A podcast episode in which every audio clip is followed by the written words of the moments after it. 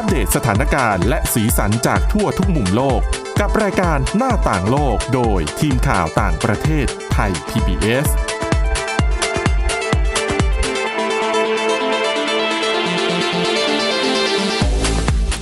สวัสดีค่ะ คุณผู้ฟังขอต้อนรับเข้าสู่รายการหน้าต่างโลกนะคะ ก็วันนี้ก็จะเป็นตอนพิเศษอีกตอนหนึ่งนะคะ ที่จะเล่าถึงประวัติของ คู่ชิงตำแหน่งประธานาธิบดีสหรัฐอเมริกา นั่นคือโจไบเดนจากเดโมแครตแล้วก็โดนัลด์ทรัมป์จากพรรคริพับลิกันเมื่อวานเราเล่าประวัติของไบเดนไปหน่อยแล้วนะคะ แต่ว่ายังไม่จบดีเดี๋ยววันนี้มาต่อกันค่ะสำหรับวันนี้นะคะพบกับคุณทิพย์ตะวันธีรนัยพงษ์และดิฉันสาวรักษ์จากวิวัฒนากุลค่ะ สวัสดีค่ะค่ะ ก็เมื่อวานหัวชีวิตไบเดนก็ทรหดพอสมควรผ่านเนาะร้อนผ่านหนาวมาเยอะทีเดียวนะคะอืมอุปสรรคก็เยอะใช่นะคะ ก็เดี๋ยววันนี้จะมาเล่าต่อถึงอ่า ช่วงชีวิตในวันที่เขาทำงานเป็นรองประธานาธิบดีคู่กับบารักโอบามา แล้วก็เป็นอยู่ตั้ง 8 ปีเนี่ยสองสมัยนะคะอ่าแล้วเราก็เห็นกันดีนะคะว่าหลังจากที่อ่าบารักเนี่ยเอ่อโอบามาเนี่ยหมดวาระแล้วเนี่ยทั้งสองคนก็ยังก็ยังสนิทสสนิทนมกันอืมสื่อสื่อสารกันตลอดจนเอ่อนักข่าวเนี่ย เรียกว่าเป็นความสัมพันธ์แบบ romance ค่ะ bro ก็คือ bra- brothers กับ romance ผสมกันค่ะนะคะ แล้วก็เวลาที่ไบเดนสมัครเป็นตัวแทนพรรคเดโมแครตเนี่ยโอบามาก็สนับสนุนแบบสุดตัวเลยค่ะนะคะ ช่วงโค้งสุดท้ายก็มาช่วยหาเสียงด้วยอืมนะคะ ดังนั้นเดี๋ยววันนี้เราไปดูนะคะว่าไบเดนเนี่ยมีความสำคัญแล้วก็มีส่วนช่วยเอ่อโอบามาได้มากน้อยแค่ไหนนะคะ เขาบอกว่า โอบามาเนี่ยเคยเอ่ยปากเลยนะ ในปี 2013 บอกว่าไบเดนเนี่ยอยู่เคียงข้างเขาเสมอในทุกการตัดสินใจที่ยากลำบากค่ะนะคะเอ่อไบเดนอย่างที่เราเล่าไปเมื่อตอนที่แล้วว่าเป็นนักการเมืองที่มีประสบการณ์สูงมากอยู่ในแวดวงการเมือง 40 กว่าปีอืมแล้วก็มีความเชี่ยวชาญเรื่องของนโยบายต่างประเทศด้วย เพราะว่าเคยดำรงตำแหน่งสำคัญใน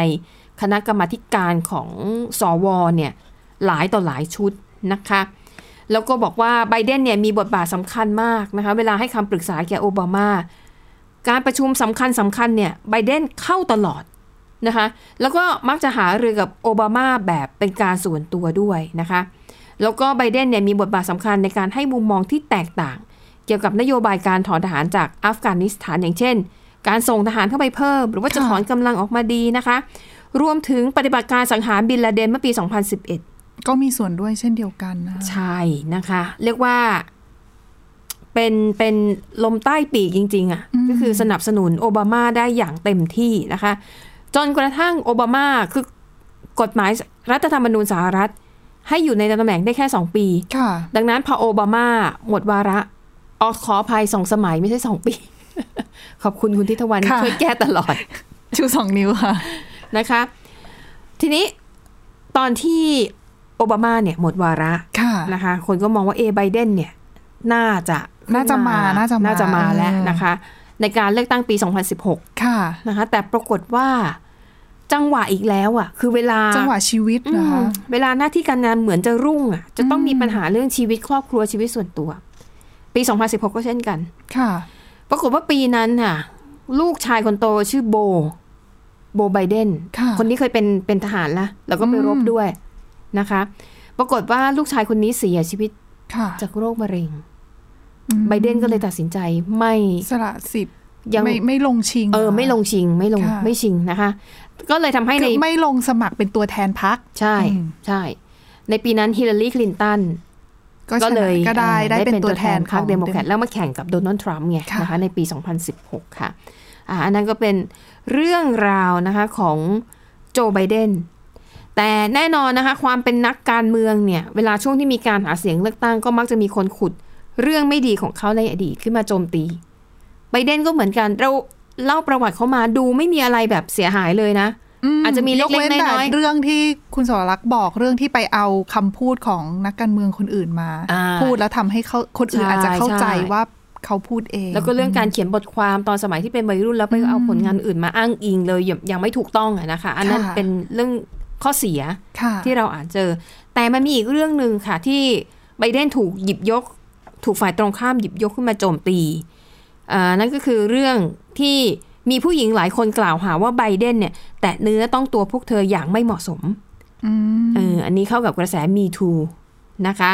ซึ่งไบเดนเนี่ยยืนยันว่าเขาอะไม่เคยทำแบบนั้นนะคะ แต่ว่าเอ่อ ในที่สุดข้อกล่าวหานี้ก็มันก็ลอยๆ มันไม่ได้การไม่มีไม่ได้มีการดำเนินคดีอะไรอย่างจริงจังนะคะ ก็เลยไม่แน่ใจว่าเอ่อเหตุการณ์มันเป็นยังไงกันแน่อืมมันเป็นความจริงหรือว่าไบเดนไม่ตั้งใจหรือว่า เพราะไม่งั้นก็อาจจะต้องมีการฟ้องร้องกันใช่เกิดขึ้นแล้วนะ หรือไม่ก็อาจจะกลายเป็นข่าวใหญ่เลยล่ะ ใช่ค่ะ แต่เพราะสุอดย่างท้ายกรณีทรัมป์ก็มีอืมคดีแบบในลักษณะนี้เหมือนกัน หรือว่าตัวค่ะ อดีตประธานาธิบดีบิลคลินตันก็เคยโอ้โดนตอนนั้นโอ้เป็นข่าวใหญ่บิลคุตันนั่นของจริงของลูวินจสริงกี้ใช่ไหมใช่อ่าค่ะฮะนะคะ อันนี้ก็เป็นเรื่องหนึ่งที่ทำเนี่ยเอ้ยขออภัยที่ไบเดนถูกโจมตี แล้วก็อีกเรื่องหนึงคือเรื่องที่เกี่ยวข้องกับฮันเตอร์ลูกชายของเขาอีกคนหนึ่งนะคะที่ถูกกล่าวหาว่ามีส่วนร่วมทุจริตค่ะในบริษัทเอ่อที่ไปลงทุนที่ประเทศยูเครน แล้วก็โอ้สอบเป็นเรื่องเป็นราวกันใหญ่โตนะคะ ก็เดี๋ยว อีกประเด็นหนึ่งเดี๋ยวให้ว่ากันนะคะอะสุดท้ายเดี๋ยวเราจะไปดูนะคะว่า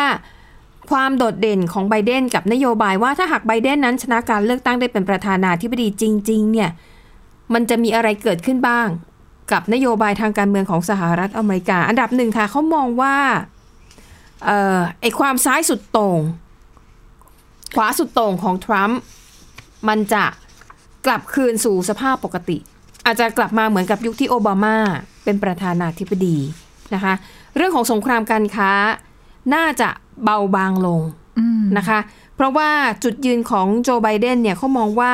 การที่จีนเนี่ยเปิดการค้าเปิดเศรษฐกิจแบบเสรีมันน่าจะเป็นผลดีมากกว่านะคะมีส่วนช่วยเศรษฐกิจโลกรวมถึงเศรษฐกิจของสหรัฐอเมริกาด้วยนะคะ ดังนั้นสงครามการค้ากับจีนที่ตอนนี้ก็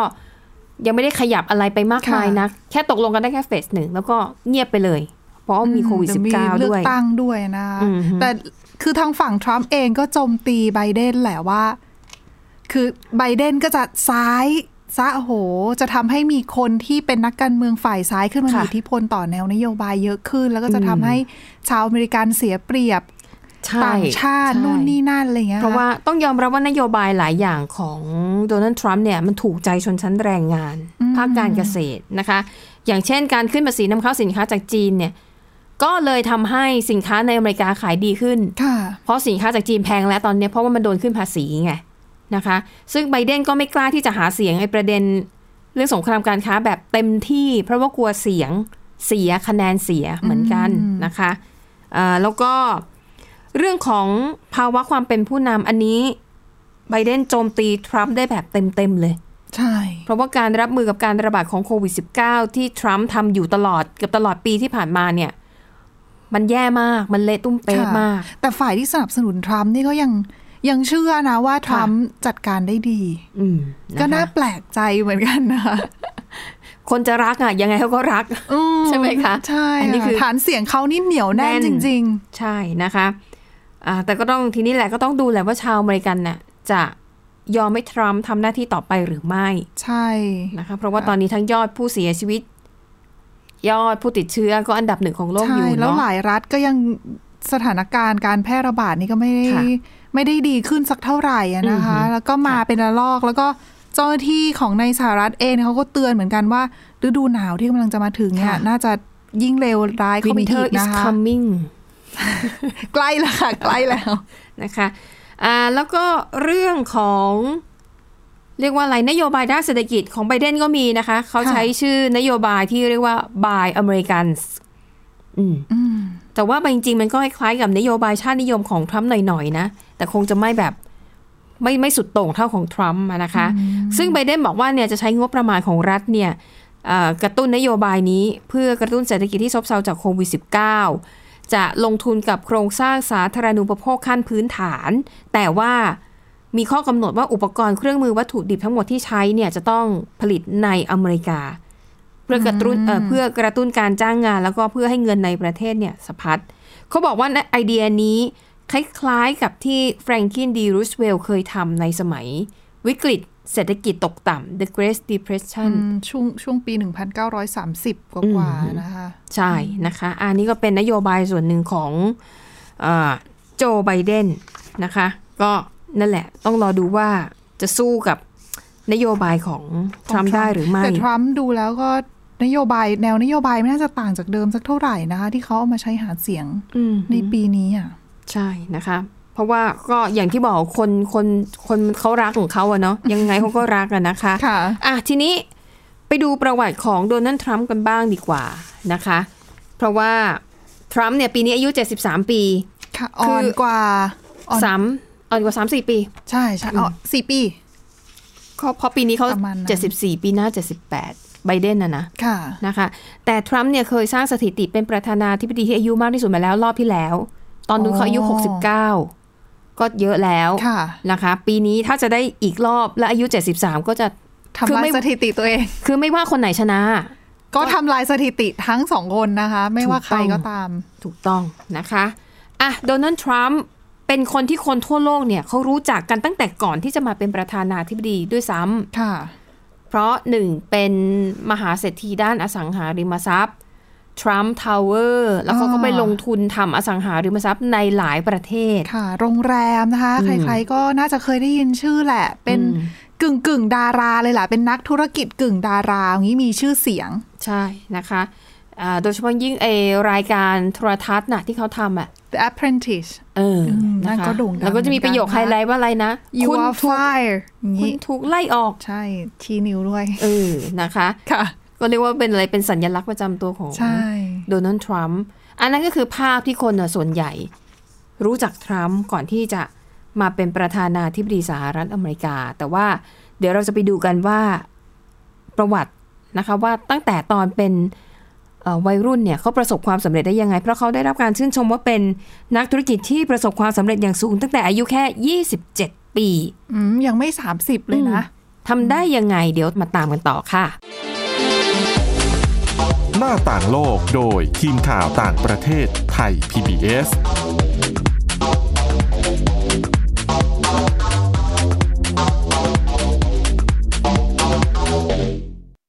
วันนี้การดูข่าวของคุณจะไม่ใช่แค่ในทีวีไทย PBS ให้คุณดูข่าวได้หลากหลายช่องทาง ที่ถูกน้ำท่วมเต็มพื้นที่ เว็บไซต์ www.thaipbs.or.th/news Facebook Thai PBS News Twitter @thaipbsnews YouTube Thai PBS News ไหลล้นทะลักเข้ามานะก่อนติดสนันในการข่าวพร้อมๆกับหน้าจอไร้ขีดจำกัดเรื่องเวลา เข้าถึงรายละเอียดได้มากกว่า ไม่ว่าจะอยู่ณจุดไหน ก็รับรู้ข่าวได้ทันที ดูสด และดูย้อนหลังได้ทุกที่ กับ 4 ช่องทางใหม่ข่าวไทย PBS ข่าวออนไลน์ ชับไว้ในมือคุณ ไทย PBS Application on Mobile ให้คุณเชื่อมโยงถึงเราในทุกที่ทุกเวลา ได้สัมผัสติดตามเราทั้งข่าว รายการ รับชมรายการโทรทัศน์ และฟังรายการวิทยุที่คุณชื่นชอบ สดแบบออนไลน์สตรีมมิ่งชมรายการย้อนหลัง ข้อมูลกิจกรรมไทย PBS ร่วมเป็นนักข่าวพลเมือง รายงานข่าวกับเรา และอีกหลากหลายฟังก์ชัน ให้คุณดาวน์โหลดได้ฟรี ทุกระบบปฏิบัติการ ติดตามข้อมูลเพิ่มเติมได้ที่ www.thaipbs.or.th/digitalmedia อัปเดตสถานการณ์รอบโลก ประเทศจีนนี่เราทราบกันดีนะคะว่าเป็นประเทศที่จะมีปัญหาเรื่องความสมดุลของประชากร คนที่ ได้รับความสนใจจากวิกฤตในครั้งเนี้ยก็คือนายกรัฐมนตรีนิวซีแลนด์เรื่องราวสีสันจากต่างแดน ก็มีช่อง YouTube เป็นของตัวเองใช้ชื่อว่าครัวคุณยาย รายชื่อของคุณหมอพยาบาล แล้วก็นักวิทยาศาสตร์จำนวนไม่น้อยอยู่ในรายชื่อผู้ทรงอิทธิพลนะ รัฐบาลของไต้หวันเนี่ยกำลังพิจารณา เพื่อเปิดการท่องเที่ยวครั้งใหม่ หน้าต่างโลก โดยทีมข่าวต่างประเทศไทย PBS ทุกวันจันทร์ถึงศุกร์ 12นาฬิกา ทางไทย PBS Radio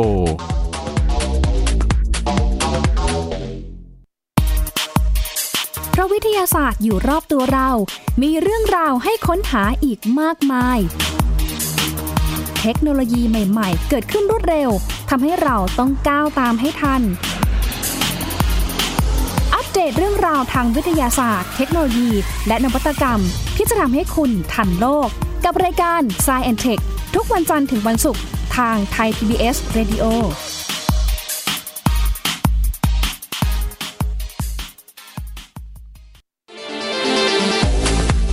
หน้าาต่างโลกโดยทีมข่าวต่างประเทศไทย PBS ค่ะ คุณผู้ฟังกลับมาต่อกันในช่วงที่ 2 นะคะ ประวัติของโดนัลด์ทรัมป์ค่ะ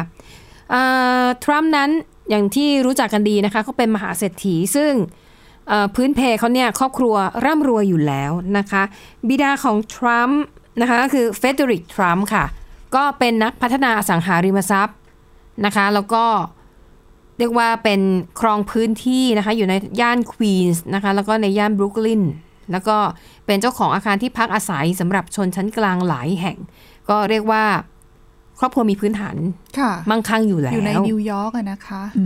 ทรัมป์ก็อาจจะได้ต่อยอดมานะคะเออพออายุ 13 ปีค่ะ ทรัมป์เนี่ยถูกส่งเข้าเรียนในโรงเรียนทหารนิวยอร์กมิลิเ a รีอะคาเดมีแต่ไม่ได้เป็นทหารนะอืมสาเหตุที่ถูกส่งไปเรียนเพื่อไปฝึกระเบียบวินัย แสดงว่านิสัยไม่ค่อยดีตั้งแต่คือไปเล็ก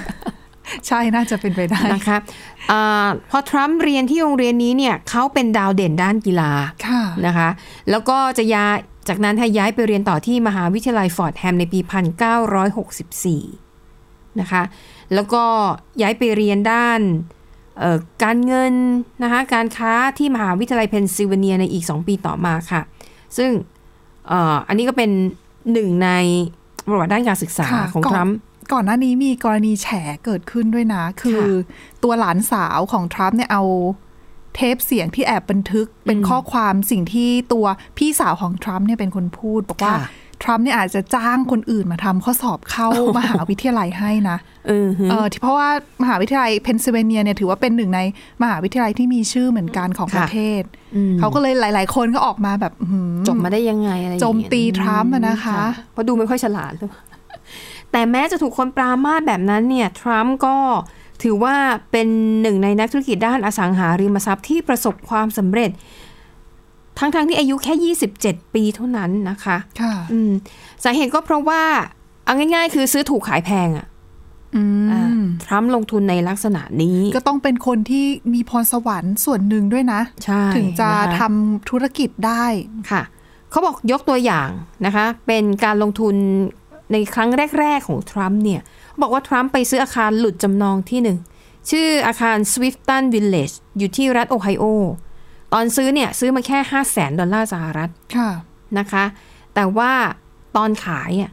ขายได้ถึง6ล้าน7แสน5หมื่นดอลลาร์สหรัฐ โอ้โห เกินสิบเท่าอีกำกไรนะอะเออ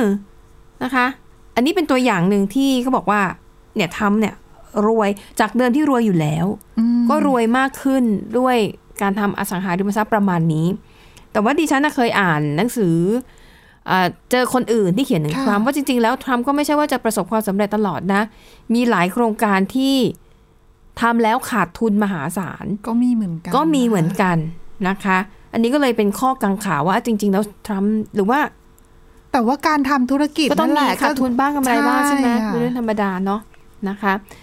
อะและนั่นก็คือจุดเริ่มต้นที่ทรัมป์ให้ทรัมป์เนี่ยเริ่มเป็นที่รู้จักนะคะ เริ่มต้นจากการเป็นเศรษฐีด้านอสังหาริมทรัพย์ ซึ่งในปี 1971 ค่ะทรัมป์นั้นลงหลักปักฐานที่ย่านแมนฮัตตัน แล้วก็รับช่วงต่อจากบริษัทของคุณพ่อ แล้วเปลี่ยนชื่อบริษัทเป็น The Trump Organization และทรัมป์เนี่ย อาคารของเขาหลายแห่ง ต้องมีคำว่าทรัมป์มาแปะอยู่ด้วยอืมทรัมป์ทาวเวอร์อะไรอย่างเงี้ยโรงแรมอะไรมันก็เลยทำให้คนทั่วไปคุ้นชื่อนี้นะคะอ่าและแน่นอนค่ะทรัมป์เนี่ยก็ถือว่าประสบความสำเร็จอย่างสูงเรียกว่าเป็นเจ้าของอาณาจักร The Trump Organization นะคะแต่ว่าในช่วงที่ทรัมป์ทำธุรกิจเขาก็มีมีคดีความกับรัฐบาลบ้างเป็นระยะระยะ เช่น มีการกล่าวหาว่าทรัมป์บริษัทของทรัมป์เนี่ยกีดการผู้เช่าซื้อโดยวัดจากเชื้อชาติ ถือเป็นการเลือกปฏิบัติ ถือเป็นการละเมิดสิทธิมนุษยชนนะคะค่ะอันนี้ก็สะท้อนให้เห็นอยู่แล้วว่าทรัมป์ไม่ค่อย ไม่ค่อยแฮปปี้กับ ไม่ได้คำนึงถึงประเด็นนี้สักเท่าไหร่นักใช่นะคะก็ตั้งแต่หนุ่มๆแล้วอะนะคะ ก็เลยไม่น่าแปลกใจว่าทำไมนโยบายของทรัมป์ถึงได้กีดกัน ผู้อพยพชาวต่างชาติเหลือเกินนะคะอะนอกเหนือจากทรัมป์นั้นจะเป็น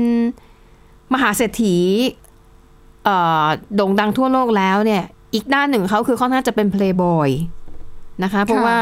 ชีวิตสมรสเนี่ยแต่งงานถึงสามครั้งด้วยกัน อันเนี้ย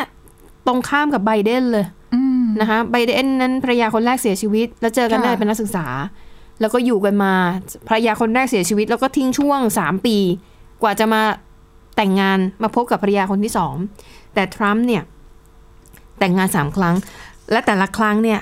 เลือกแต่งกับสาวสวยทั้งนั้นนะคะ คนแรกรวยเลือกได้ไงอ่าใช่ใช่เพราะว่าทรัมป์ตอนหนุ่มๆก็หน้าตาไม่ขี้เหร่นะค่ะก็ถือว่าดูดีคนหนึ่ง แต่งงานครั้งแรกปี 1977 กับนางแบบค่ะสัญชาติเป็นเชื้อสายเช็กนะคะ แล้วก็คนเนี้ยมีลูกด้วยกันถึงสามคนค่ะนะคะ มีโดนัลด์ทรัมป์จูเนียร์อีวานกาแล้วก็อีริกค่ะภรรยภรรยาคนแรกลูกสามคนนะอืมจากนั้นก็หย่ากับภรรยาคนแรกมาแต่งกับคนที่สองค่ะคนที่สองเป็นดาราค่ะมาร์ลาเมเปิลส์ค่ะนะคะ คนนี้มีลูกด้วยกันหนึ่งคนคือทิฟฟานี่แล้วก็หย่ากันอีก นะส่วนภรรยาคนที่สามก็คือคนล่าสุดที่ยังอยู่กันจนถึงปัจจุบันค่ะนะคะก็คือเมลาเนียนั่นเอง เมลาเนียนั้นเอ่อเรียกว่ามีเป็นคนสัญชาติสโลวีเนียนะคะค่ะก็มาแต่งงานกันปี 2005 มีบุตรด้วยกันหนึ่งคนก็คือบารอนนะคะ ตอนนี้ก็โตเป็นหนุ่มแล้วค่ะแล้วก็ติดโอ้โควิด -19 ด้วย โตเร็วมากนะ คือดิฉันเห็นสี่ตปีอนนะแค่สิคือบางทีเราก็รู้สึกว่าแค่สี่ปียังเห็นค่ะครั้งล่าสุดเนี่ยคือตอน ตอนพ่อเข้ารับตำแหน่ง ใช่ตัวยังเท่าเอวแม่อยู่เลยใช่นะพอมาเห็นอีกรอบนึงนะคะ ตอนพ่อลงสมัครค่ะสมัยสองนี่โอ้โหสูงกว่าแม่แล้วว่าอืมนะคะขนาดแม่เป็นนางแบบด้วยนะค่ะนะคะอ่านั่นก็คือชีวิตส่วนตัวของโดนัลด์ทรัมป์หวือหวานะคะ เท่านั้นยังไม่พอค่ะเขายังเป็นคนดังในฐานะพิธีกรรายการชื่อดังมากค่ะๆนะคะ ชื่อรายการ The Apprentice ใช่ดิฉันไม่กล้าออกเสียงกลัวออกผิด แล้วเป็นค่ะรายการดังมาก ฉันไม่แน่ใจว่ากี่ซีซั่น เป็นรายการแบบในเชิงธุรกิจอะนะคะให้คนที่เหมือนกับให้ผู้เข้าแข่งขัน ใช่ใช่อืมเข้ามาลองทำงานแล้วก็ทำโปรเจกต์ต่าง ๆ ใช่ไหมใช่ค่ะอ่าแล้วถ้าอันไหนไม่เข้าตาของทรัมป์ก็โดนไล่ออกนะคะ แล้วก็จะมีประโยคคิดของเขาคือคำว่าเรามาโยนให้ดิฉันพูดตลอดเลย ไม่ก็สำเนียงอังกฤษจะได้เป๊ะเอาไงไม่ได้สิ you are fired ค่ะอ่าก็คือ คุณถูกไล่ออกแล้วก็ต้องแบบมีชี้นิ้วนะใช่อันนั้นแบบแล้วอันเนี้ยเขาบางทีเขาเล่นคำนี้ด้วยนะ เพราะว่าตอนช่วงสี่ปีที่ทรัมป์ค่ะรับตำแหน่งเนี่ย มีหลายคนที่โดนไล่ออกอ๋อเหรอคนที่อยู่ในทีมทรัมป์เองเนี่ยที่เออเออเออบางคนก็บอกว่าเขาลาออกเอง เพราะค่ะไม่พอใจขัดแย้งกับทรัมป์แต่ทรัมป์ก็จะมักจะพูดว่าตัวเองเนี่ยเป็นคนไล่เขาออกอืมอ่าแล้วก็จะมีเนี่ยค่ะประโยคแบบนี้ก็จะหลุดออกมาเรื่อยๆนะคะอืมอืมนะคะ แล้วก็ถ้าคนที่ชนะในรายการนั้นจะได้ทำงาน กับบริษัทในเครือของทรัมป์อืมเออมันก็เลยก็เรียกว่าเป็นรางวัลไงค่ะนะคะคือนั่นก็เป็นอีกอีกอีกรายการหนึ่งที่ทำให้ทรัมป์มันดังมากใช่เพราะว่าในเมืองไทยสมัยก่อนก็เอารายการของเขามาเออฉายเหมือนกันนะใช่นะคะเอามาฉายเหมือนกันนะคะ เท่านั้นยังไม่พอค่ะทรัมป์เนี่ยนอกจากเด่นเรื่องอสังหาริมทรัพย์แล้วนะคะ ยังเปิดธุรกิจดูแลนางแบบอีกด้วยนะ ชื่อออ Trump Model Management เหมือนแบบโมเดลลิ่งอย่างเงี้ยอ่านะคะแล้วก็ยังเป็นเจ้าของลิขสิทธิ์การประกวดนางงามหลายเวที ทั้ง Miss Universe Miss USA Miss Teen USA แสดงว่าเป็นคนชครัอบบบอร์ดในเออวงการเดี๋ยวนี้เยอะนะ ใช่แม่ชีวิตค่ะน่าเล่ามาเหมือนแบบเป็นเพลย์บอยเลยเนาะ ใช่ค่ะ มีเงินอ่าหน้าตาดูโอเค แล้วก็คลุกคลีอยู่ในวงการกับ สาวสวยทั้งสิ้นเลยอะภรรยาค่ะสามคนนี้ไม่เป็นนางแบบก็ต้องเป็นดารานะคะและสุดท้ายมาสู่การเมืองได้ยังไง ค่ะ อาจจะคิดว่าเอออิ่มตัวแล้วเนาะในภาคของธุรกิจทรัมป์นะคะ ก็เลยลงสมัครนะคะ มาเป็นตัวแทนของพรรครีพับลิกัน แต่ว่าคุณเชื่อไหมช่วงแรกอะพรรคเคยสังกัดพรรคทรัมป์เนี่ยเคยสังกัดพรรคเดโมแครตนะ ดูแนวไม่น่าใช่เลยน่าจะเป็นแบบสมาชิกอะไรอาจจะแบบไม่ได้มีบทบาทค่ะนะคะทรัมป์เนี่ยเคยอยู่กับพรรคเดโมแครตในช่วงปี 2001 ถึง 2008 แต่พอปี 2009 เนี่ยคงรู้แล้วว่าเออนโยบายไม่ใช่ทางเดียวกัน ไม่เข้าก็เลยย้ายตัวเองค่ะไปเป็นเอ่อสมาชิกของพรรครีพับลิกันแทนนะคะ แต่แล้วก็พออยู่ไปสองปีก็ผันตัวเองออกมาเป็นนักการเมืองอิสระอีกคือกลับไปกลับมาอยู่อย่างเงี้ยนะคะ อะจนสุดท้ายค่ะ ทรัมป์ก็เลยเข้าชิงตำแหน่งตัวแทนพรรครีพับลิกันนะคะในปี 2016 แล้วก็ชนะด้วยตอนนั้นคู่แข่ง เออเป็นใครบ้าง ฉันไม่แน่ใจดิฉันไม่แน่ใจเหมือนกันคู่แข่งที่ชิงตัวแทน Republican ใช่ไหมคะเออที่เหมือนมีแบบพอไรอันมีมีคน หน้าเก่าๆแต่ไม่ค่อยเยะนะเด่นใช่ไหม แต่ดิฉันจำปีนั้นเด่นๆก็มีมาโครูบิโอก็อ๋อมีแล้วก็แต่ก็ดูยังไม่ ดิฉันก็จำไม่ค่อยได้ อาจจะดูเลยจืดๆไปหน่อยอะไรใช่ค่ะอืมนะดิคะดิฉันว่าตอนเมื่อสี่ปีที่แล้วก็อืมดูเด่นสุดก็เนี่ยค่ะฮิลลารีคลินตันนี่แหละจากทางฝั่งเดโมแครตหลายๆคนก็เข้าใจว่าใช่คลินตันน่าตอนจะนั้นนอแข่นงกับมาเบอร์นีแซนเดอร์ไง ใช่ ตอนนั้นก็เข้าใจว่าฮิลลารีน่าจะนอนมาแหละ น่าจะชนะด้วยนะคะใช่เพราะว่าเอ่อ โพลสำรวจความคิดเห็นใช่ก่อนเลือกตั้ง ก็ฮิลลารีก็นำเกือบทุกสำนักเลยนะจะหักปากกาเซียนซะงั้น ใช่นะคะค่ะอะอันนั้นก็คือเส้นทางที่เข้าสู่การเมืองอย่างจริงจังของทรัมป์แล้วก็ใช้นโยบายหาเสียง จนสุดท้ายอะทรัมป์ชนะเลือกตั้งอืมแล้วก็แบบเหมือนกับมีข่าวเมาส์ว่าวันนั้นน่ะเมลาเนียค่ะก็นั่งฟังผลนับคะแนน แล้วเธอบอก บอกจริง ๆ เธอไม่คิดหรอกว่าสามีจะชนะอืมคิดว่าก็สมัครไปเล่น ๆ อย่างนั้นแหละค่ะพอรู้ว่าชนะจริง ๆ ก็ตกใจเหมือนกันนะคะอะนั่นก็คือเรื่องราวนะคะของโจไบเดนแล้วก็เรื่องของโดนัลด์ทรัมป์ก็อะรอลุ้นกันแต่ไม่รู้นะว่าจะรู้ผลวันไหน ค่ะนะคะก็ลุ้นลุ้นว่าจะยังไง เพราะว่าคาดว่าปีนี้อะมันจะมีเรื่องของการคดีความตามมาอีกมากมาย ใช่ค่เพราะว่าปัญหาเรื่องของก็การดูจะไม่ลงคะเชื่แนอนเรื่องของใช่การลงคะแนนผ่านทางไปรษณีย์สักเท่าไหร่ใช่นะคะต้องตามกันยาวๆเลยนะคะสำหรับการเลือกตั้งประธานาธิบดีประธานาธิบดีสหรัฐอเมริกาในปีนี้ค่ะ วันนี้หมดเวลาแล้วนะคะ ขอบคุณสำหรับการติดตามค่ะ วันนี้เราสองคนพร้อมด้วยทีมงานลากันไปก่อนพบกันใหม่ตอนหน้า สวัสดีค่ะ สวัสดีค่ะ Thai PBS podcast. View the world via the voice.